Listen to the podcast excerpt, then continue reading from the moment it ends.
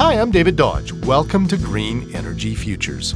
Phil Dason is an electric vehicle, or EV pioneer, who spent 10 years in the trenches before taking delivery of his Chevy Volt, the first real mass production EV.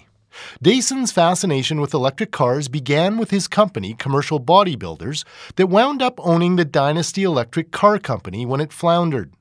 Dynasty sold these cute as a button, souped up golf carts to retirees in the Sunbelt. In its time, about 200 of these low speed electric vehicles were made. Smitten by the idea of the electric car, Dason bought a Solectria Force for his own personal use. He put about 40,000 kilometers on it over eight years. Then finally, in 2012, after 10 years of fits and starts in the EV world, Dason took delivery of his very own candy apple red Chevy Volt electric car. This really sums it up here. On this current tank of gas, I've gone 2,504 kilometers and I've used 17 liters of fuel. That's really what it's all about. The Chevy Volt is a very inexpensive car to drive. All told, he's driven 6,700 kilometers since December, and he's used only a tank and a half of gas, plus about $30 worth of electricity. That's about $100 in fuel charges for six months. And because Dason lives in BC, he got a $5,000 rebate back on the $41,000 purchase price. The electric cars are more expensive at this point. I don't think anybody, with few exceptions, are buying an electric car because they're going to save money.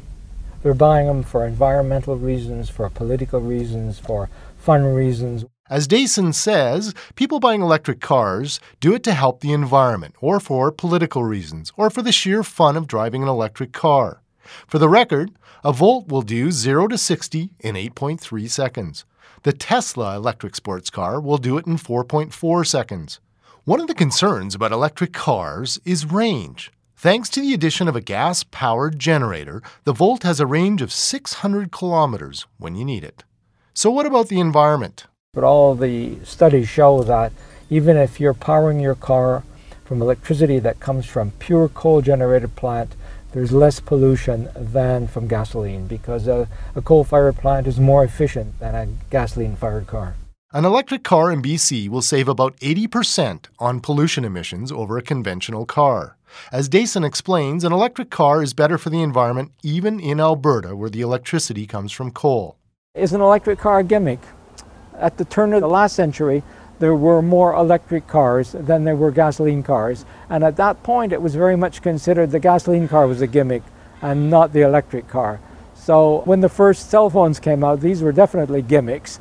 And people thought, well, who's going to carry around a brick to be able to talk while walking down the street? very quickly in our world, gimmicks turn out to be an absolutely essential part of one's life. I'm purely convinced that the electric car will be like that. That's Phil Dason talking about the rise of the electric car. Consumer satisfaction surveys for the Volt are very positive, and by the end of August, 13,500 Volts had sold in 2012. The Volt may be Phil Dason's dream electric car, but he's already looking past the Volt. He's already ordered a Tesla, an electric sports car that's as fast as a Corvette. You're listening to Green Energy Futures on the CKUA Radio Network.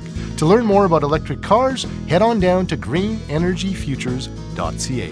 There you'll find photos, our blog, video stories, and links to our Facebook page, Twitter account, and email newsletter. I'm David Dodge.